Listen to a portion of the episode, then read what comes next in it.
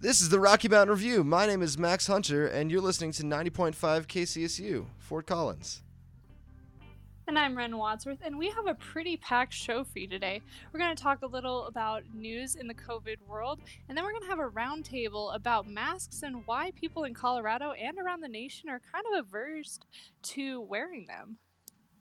Yep, we're also going to have some news to cure the blues and a short interview about the red flag law that just got signed into effect on January 1st. We've also got our awesome reporters here in the studio if they'd like to introduce themselves.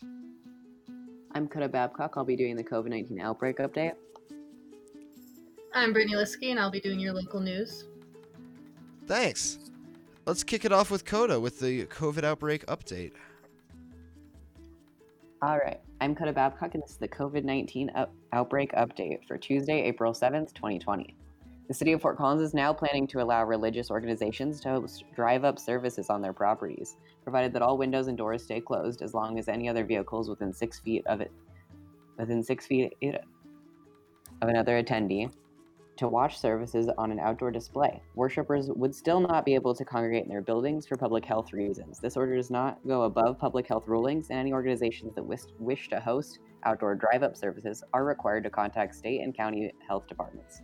Those interested may submit questions via call at 970 498 5500 or text them at 970 999 1770. New York has reported a sharp increase in COVID 19 related deaths. On Monday, the state had seen seven, or 4,758 deaths, and on Tuesday, the death toll grew to 5,489 deaths. New York makes up for nearly half of the national COVID 19 death toll of approximately 11,000 people. Hospitals in New York are in a crisis and have started sending out a call for help to qualified individuals across the U.S. for support in handling patients. The FDA is now coordinating a new nationwide effort to develop new blood related therapies for treatment and prevention of the COVID 19. Two therapies are currently being investigated, and both are derived from human blood. Convalescent plasma and hyperimmune globulin are antibody rich blood products, and those who have recovered from COVID 19 have donated their blood for use in these trials. There is data to suggest that these two blood products present in those who have recovered from COVID 19 may have some benefits in treating those who have been diagnosed with it in their treatment. The Environmental Protection Agency, or EPA, has announced a temporary policy that relaxes enforcement of some important environmental laws related to pollution during the COVID 19 outbreak. The Clean Air Act is one of a few laws that is largely dependent on mandatory self monitoring and reporting that has been relaxed during this outbreak. Noncompliance normally can be punished, but the EPA has revoked its right to enforce requirements like self monitoring and reporting until the outbreak is over. This temporary la- relaxation already has major critics due to the links between environmental quality and health issues like asthma. To find out if you should get tested, you can visit cdc.gov slash coronavirus and navigate to the coronavirus self-checker. That's all for today's COVID-19 outbreak update. I'm Coda Babcock, and you're listening to the Rocky Mountain Review on 90.5 FM. Thank you, Coda. Of course. All right. So, I go ahead. risks of the uh, the remote show. So we've got a uh, interesting piece coming up with um, College Avenue's own Anna Dunn, and it's about the new red flag law that was put into effect. Uh, it was signed late last year, and it went into effect in January 1st this year, and it has to do with gun control and gun control of people considered to be a danger to themselves or others. So this is Anna Dunn. You're listening to the Rocky Mountain Review here on 90.5 KCSU, Fort Collins. All right, Anna, thank you so much for joining us on the show today. Thanks for having me. So you have been researching a new law that was uh, signed into effect called the Red Flag Law. What is the Red Flag Law? So, the red flag law in Colorado is called the Extreme Risk, Risk Protection Order. Very similar laws like this are, you can find them all across the country. They all kind of have varying names with pretty similar wording. Um, most people just call them the red flag law. It's essentially a law that someone can go to a court and if they have evidence, you submit a petition that says this individual has made a threat or a statement, and here's the evidence. And you can have a temporary order, which will take the firearm, their firearm or any firearm that they have, so it can be multiple. It can take that away from them immediately until a longer, more um, intensive court session, or that they can do a year long session. So, a year long session has to be preceded by um, a pretty typical traditional in person court uh, meeting, but you can do the temporary one, which you can do from a very quick face to face or over the phone discussion with a judge. So you can essentially put in a petition, have someone's firearm removed from them almost immediately if the judge approves of it after a phone call. So, uh, what kind of reasons would someone might want to petition for a protection order? So there's a variety of reasons, and the law in the text says that as long as there's a as long as there's a um, threat of personal injury to self or others. So this could be um, interpersonal violence, someone threatening a spouse or someone else. Um, a lot of times people think of school shootings. Um, there has been someone arrested in Larimer County, and their firearm was taken away from them because they were making threats of committing a school shooting, or not a school shooting, a mass shooting. Sorry. Um, but a lot of the times, what we've seen in other states is that this is used against people who make credible threats against themselves. So, this can be a really um, effective way to take a firearm away from someone who's considering committing suicide with that. So, who's allowed to petition for a protection order under this law? You have to be either a law officer or a family member. And the law kind of goes through how they define family member. There's a variety of definitions. So it could be someone who you're living with, so like a significant other who you're not married to but you're living with. It could be a roommate, could be a adopted child. It doesn't have to be biological. Um, but it does have to be a family member. So that definition is a little a little broader than maybe biological, but it's still pretty restrictive, and it will be according to what the judge thinks. So I know the Susan Holmes case, she argued that her and the CSU PD officer had a like child in common in quotes. That didn't go through because that's not an actual family member. If someone was reported under the red flag law and had a protection order put against them that they thought wasn't justified, how could they defend themselves? So you go through the longer term court case, and during that, the respondent, the person who's having the file ordered against them, they have a chance to argue their case. And, you know, just like any court trial, you have evidence, you can argue you didn't do it or that's being unfairly shown and it's it'd be just like a basic court trial. But if it's decided by the judge, at least in the short term, that you can't defend yourself. Yeah, so the temporary ones, if the judge approves it, yeah, you could have your firearm taken away in that short term. Uh, that also depends on if the sheriff or law enforcement will enforce on that law. So I know Sheriff Smith in Larimer County, he is more, um, he's critical of the law and it would, he's more inclined to not serve something that he thinks is unjust. So there's also that process, but in the, yes, in the short term, it's possible that it could be taken away, and you would have to wait for that longer court trial to argue your case and get your firearms back.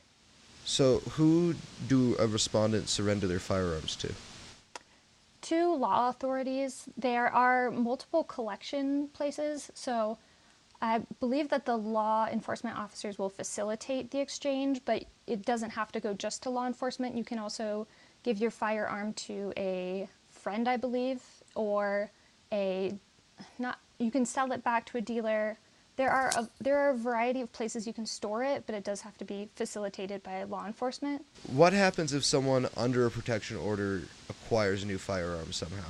Another thing that the ERPO, the red flag, does is that it would it would show up on a background check at a firearms dealer. So if they do a background check, that would show up and it would block you from getting any firearms. I don't know how that would operate with sales that don't go through dealers. So it's in, a, in effect in Colorado already, right?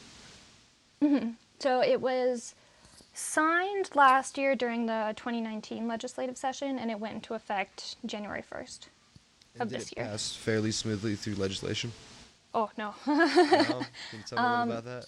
There was so I researched this at the very beginning of the law, so I I know about it, but I it wasn't what I mainly wrote about, so I don't think I have any like names or specific examples, but it, it was a pretty rocky ride because there were concerns from a lot of the Republican Colorado legislators that it was a breach of Second Amendment because I mean, we've talked about it, it's taking your firearm away.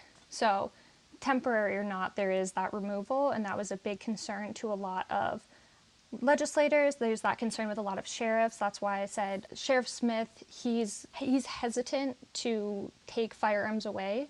In the case in Fort Collins with the man threatening a mass shooting, he didn't have a firearm. So when they filed the petition against him, it blocked him from buying any firearms, but they never had to do that process of taking one away. Um, so I know when I talked to him, he said that he would rather find other means of stopping someone other than using a red flag law because it's just, you know, people don't want to take firearms away if that's uh, a very important value to them. Thank you so much for taking your time to talk with me today, Anna. Of course. Thank you so much for having me.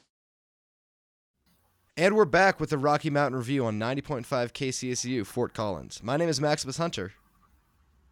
And I'm Ren Wadsworth, and we are joined remotely by our two reporters. I'm Coda Babcock with the COVID 19 update. And I'm Brittany Liskey with your local news. And we just heard from Rocky Mountain Student Media's own Anna Dunn about the new red flag law that has been put into place. Thank you, Anna. And we are going to jump right into a roundtable we are having about a little bit a little bit of COVID, but mostly about how people are reacting to COVID 19 and the coronavirus. And what we are talking about is uh, Governor Jared Polis least recently released a tweet that said he wants residents in Colorado to wear a mask when they're out in public. But a lot of Colorado residents aren't following these orders, and we kind of wanted to talk about why we think that is. So, if anybody has any insight into that, go ahead and jump into the roundtable. First of all, I'm curious. Uh, do any of us wear masks when we go outside? Because I, I, I tried, and then I was like outside and there was no one around, and I was wearing a mask, and I felt kind of silly, so I took it off. And I don't know why I felt felt silly about it, but I, I did. I definitely did.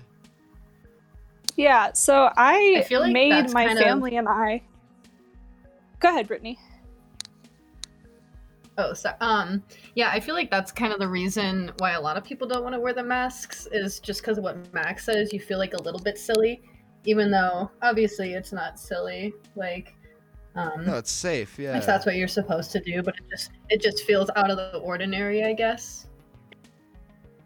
Yeah, it definitely has a stigma around it. Um, I made myself and my family and some friends some masks just because I know that some of my friends are essential workers or my family wants to go grocery shopping and we still want to follow those orders.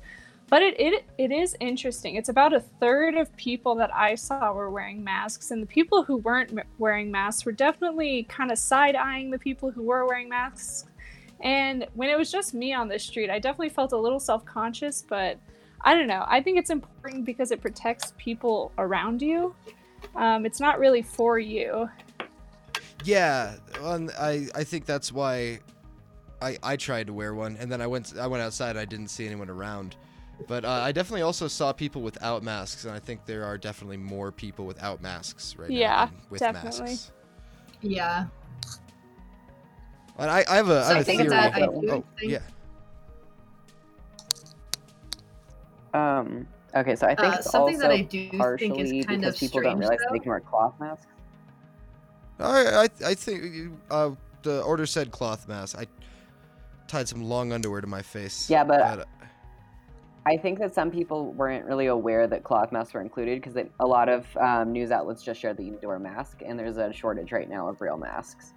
Yeah, they actually part of Jared Polis's order was that it, you couldn't wear medical masks, which I thought was kind of interesting. Like he said specifically, don't go out and buy medical masks because those should be for medical personnel and people who need that that are in the medical profession. Um, so I think he was insinuating that you need to have cloth masks or something of different material than just a medical mask.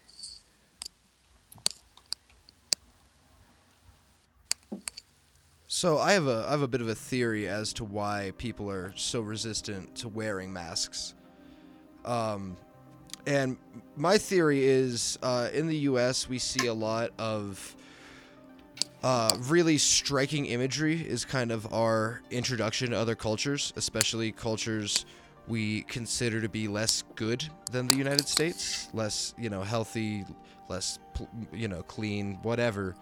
Uh, and I think something we've seen in at least I, I can think of as a kid is I've seen lots of pictures of people in countries that I'm supposed to think of as you know not being as good as America wearing these kind of masks.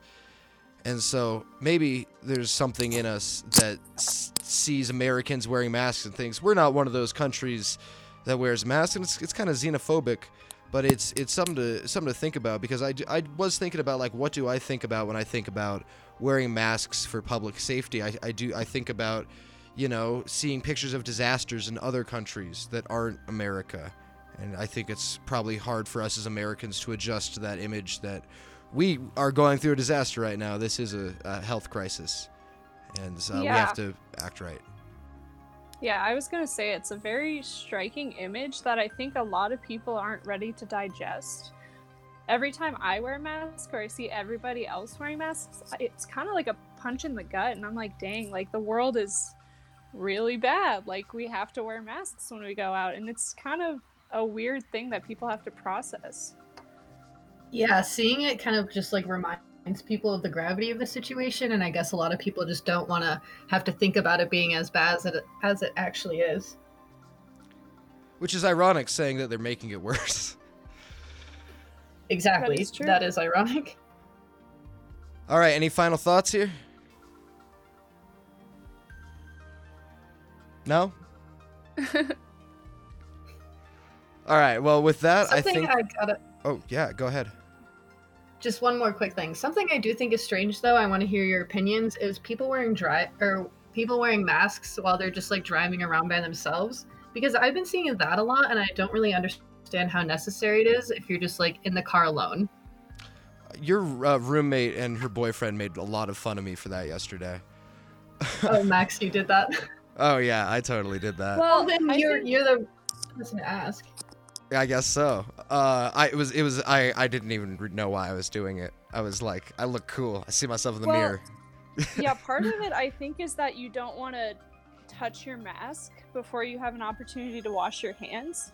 So if you're just leaving the Oh. grocery store or if you're leaving like wherever, it doesn't matter where, and you didn't have an opportunity to wash your hands before you touch your mask in your face, I think that might be part of the reason. Um, but also, okay, yeah, that yeah. makes sense. I was thinking about that too. Like my dad, every time we go for a walk, he's like, "We have to put our masks on," and I'm like, "Who do you think we're interacting with that I'm not that we're not already interacting with in our homes?" So I see both sides of it. That it's kind of like, yes, use your masks when you're going to a new location where you're going to be interacting with people you wouldn't be regularly and touching things you wouldn't regularly touch, but at the same, I don't know. No, I think you're 100% right. Um, and I mean, I uh, I haven't gone into a like a public public space, like a supermarket or anything, in uh, at least a week, I believe. So, I uh, if I were to though, I would definitely wear a mask. I wouldn't want to, just for other people's comfort. Even I wouldn't want to Yeah. discomfort anyone. I was gonna say one good thing that wearing the mask does, even if you're not sick or whatever, even if you think the whole mask thing is dumb, is it uh, encourages other people to start wearing mask- masks and it normalizes the use of masks in a society that doesn't regularly wear masks, like Mas- Max said. Awesome. Well, thanks for bringing that up, Brittany. I I, I like the uh, the the question because it refers to Yeah, it's just it's just something that's been on my mind, so I thought I'd bring it up. No, I like it. I like it. Uh, I think we're gonna move on though, and actually that means it's time for your newscast, Brittany. Perfect. Um, I have three news reports. Do we have time for all of those, or should I trim Oh it yes. down? Oh no, we have time for all of that. Okay, perfect. Well, I am Brittany Liskey, and this is your local news on 90.5 KCSU Fort Collins. The Colorado State University hurricane researchers are predicting an above average Atlantic hurricane season in 2020, citing the likely absence of El Nino as a primary factor. Another factor considered to be contributing to an active hurricane season are the above average temperatures of the tropical and subtropical Atlantic sea surface. The tropical Atlantic is somewhat warmer than normal right now. Warmer than normal sea surface temperatures in the tropical Atlantic provide more fuel for tropical cyclone formation and intensification. They are also associated with a more unstable atmosphere as well as moisture air, both of which favor organized thunderstorm activity that is necessary for hurricane development.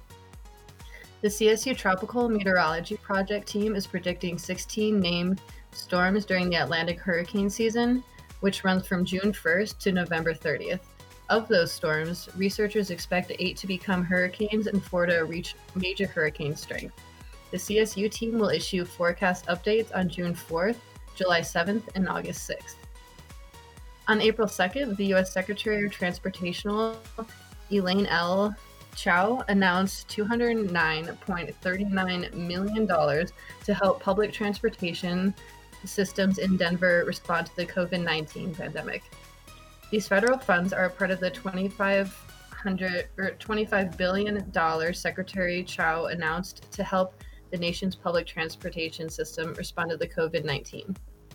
Elaine Chao said this historic $25 billion in grant funding will ensure our nation's public transportation systems can continue to provide services to the millions of Americans who depend on them. These funds will be available to support capital operating and other expenses, including fare box recovery, overtime for employees, and expenses like extra hand sanitizer for workers and the traveling public.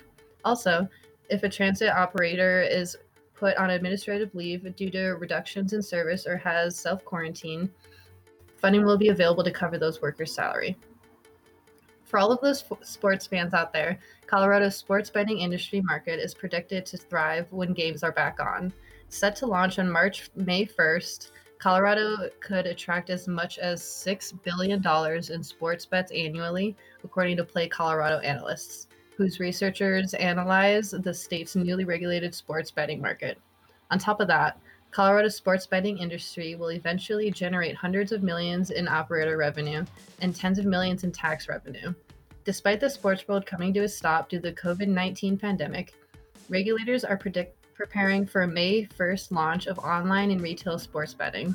When it does, Colorado would become the 18th state to have some form of legal sports betting, However, until the 19 until the COVID-19 pandemic subsides, bettors will largely have to wait to wager on anything other than futures for pro sports and a handful of international sports. For more information and analysis on regulated sports betting in Colorado, you can visit playcolorado.com/news. And that's all I have for you today. My name is Brittany Liskey, and this was your local news on the Rocky Mountain Review on 90.5 KCSU Fort Collins. Thank you, Brittany. And uh, I don't know yeah, about you guys, but uh, that sports betting gets me real excited because the Broncos look like they have a great team in the fall.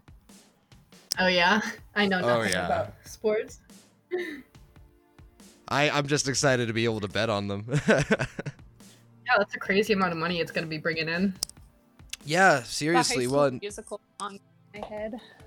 The bed. bet on, on it. Bet oh, that's a good. yeah. Uh-huh. Wow, that's actually yeah, actually that's a really good song. Hold on. It's been a minute since I thought about that. Wow. Yeah, we're gonna do something that Max has been doing, and I think it's super cute. I keep using the word cute, but I think it is a really awesome thing that Max is doing and making for the show, and just for everyone who wants to hear it. And if he wants to intro that, yeah, sure. Uh, this is called News to Cure the Blues. You can find it on our website and with all the links I used to make it.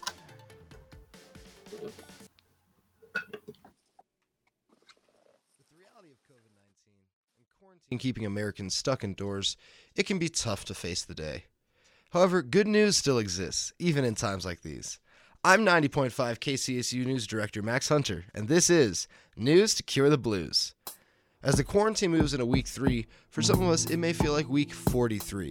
If you're struggling to find ways to kill time during the quarantine, Insider.com collected a list of fun things you can still do from the comfort of your own home.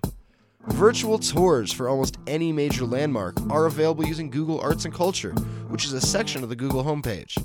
Other major institutions, like NASA, are providing tours of their facilities on their websites. Many major museums are also doing virtual tours completely open to the public, like the Guggenheim, the National Portrait Gallery, the Picasso Museum, and the San Francisco Zoo. If you want to be productive with your time at home, why not take a class? Many colleges are offering public online eight week classes, including Yale, Stanford, MIT, Harvard, Princeton, and Columbia. You can even learn how to play guitar on Fender's website or produce music on the Grammy Museum's page. If you're like me and you've already got plenty of online homework to do, there are some good entertainment and relaxation options available on the web. Broadway is streaming many of their shows in HD on their website without a subscription. If you're looking for something more active, the Smithsonian's Facebook page is hosting twice weekly yoga classes. For parents, Amazon is offering more than 40 shows and 80 movies, which you also don't need a subscription to access. Colorado State University also has its own online film collection called Kanopy, put together by its faculty. It's surprisingly large and is completely open to CSU students. The library is a combination of indie movies and documentaries, almost none of which you'll be able to find on typical streaming service. To access CSU's film library, go to colostate.canopy with a K.com. That's colostate.kanopy.com. Hand sanitizer is one of our most crucial resources in fighting the novel coronavirus, and researchers at Colorado State University took it upon themselves to start producing their own. According to Fox 31, CSU's Infectious Disease Research Center produced its first bottle after realizing that supplies were low and they had all the components, mainly ethanol, on hand. The first bottle was a shocking 40 liters. Soon, though, the researchers realized that the whole school needed massive amounts of hand sanitizer. They began producing hand sanitizer as fast as they could, but there was no way to find enough ethanol to make enough for everybody. That's when the breweries stepped in. Coppermuse Distillery and Golden Goat Brewery have both stepped up to chip in large amounts of ethanol to the Colorado State University researchers. Because of their help, hand sanitizer production at CSU is up by 275%, and production remains steady. It's not just the breweries in Fort Collins that are aiding in hand sanitizer production. Denver's Ironton Distillery is giving out homemade sanitizer, as well as Lakewood's Balmer Peak Distillery and Denver's Deviation Distillery. To learn more, you can go to 303 Magazine's website. This has been News to Cure the Blues. All music in this episode was made by me, and I'm 90.5 KCSU News Director Max Hunter. Let's all try to stay healthy, well rested, and positive.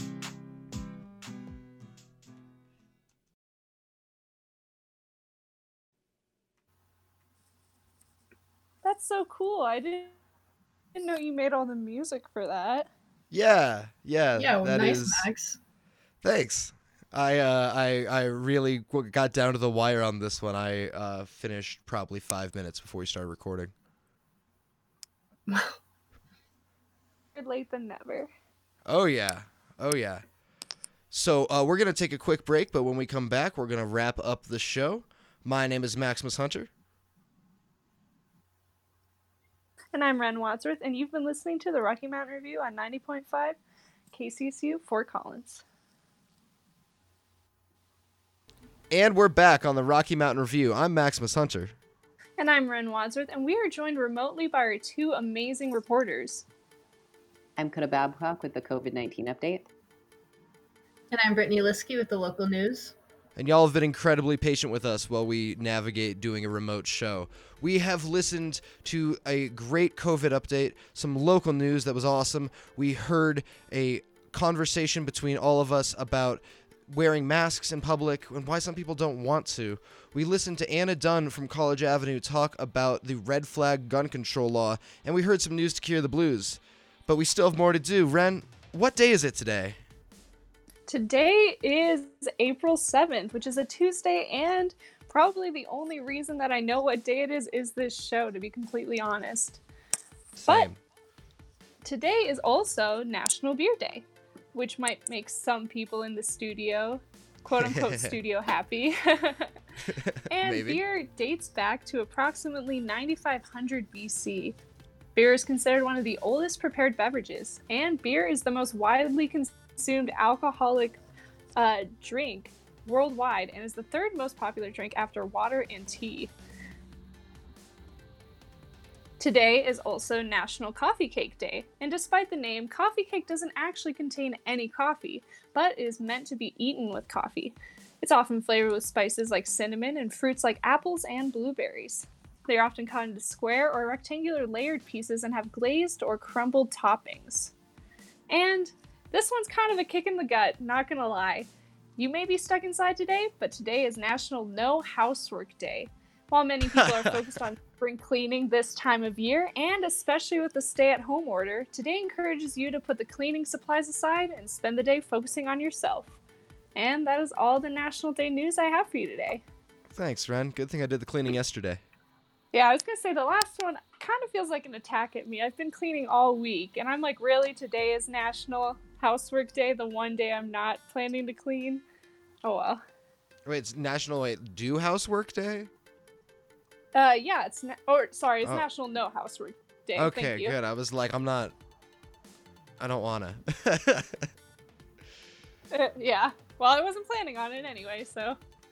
Anyway, Yeah. but that is almost the end of our show. But before we end it and thank everybody who contributed to this amazing show and all the others we've had, there's one more thing we have to address. And I'm inside, but I can feel a chill in the air.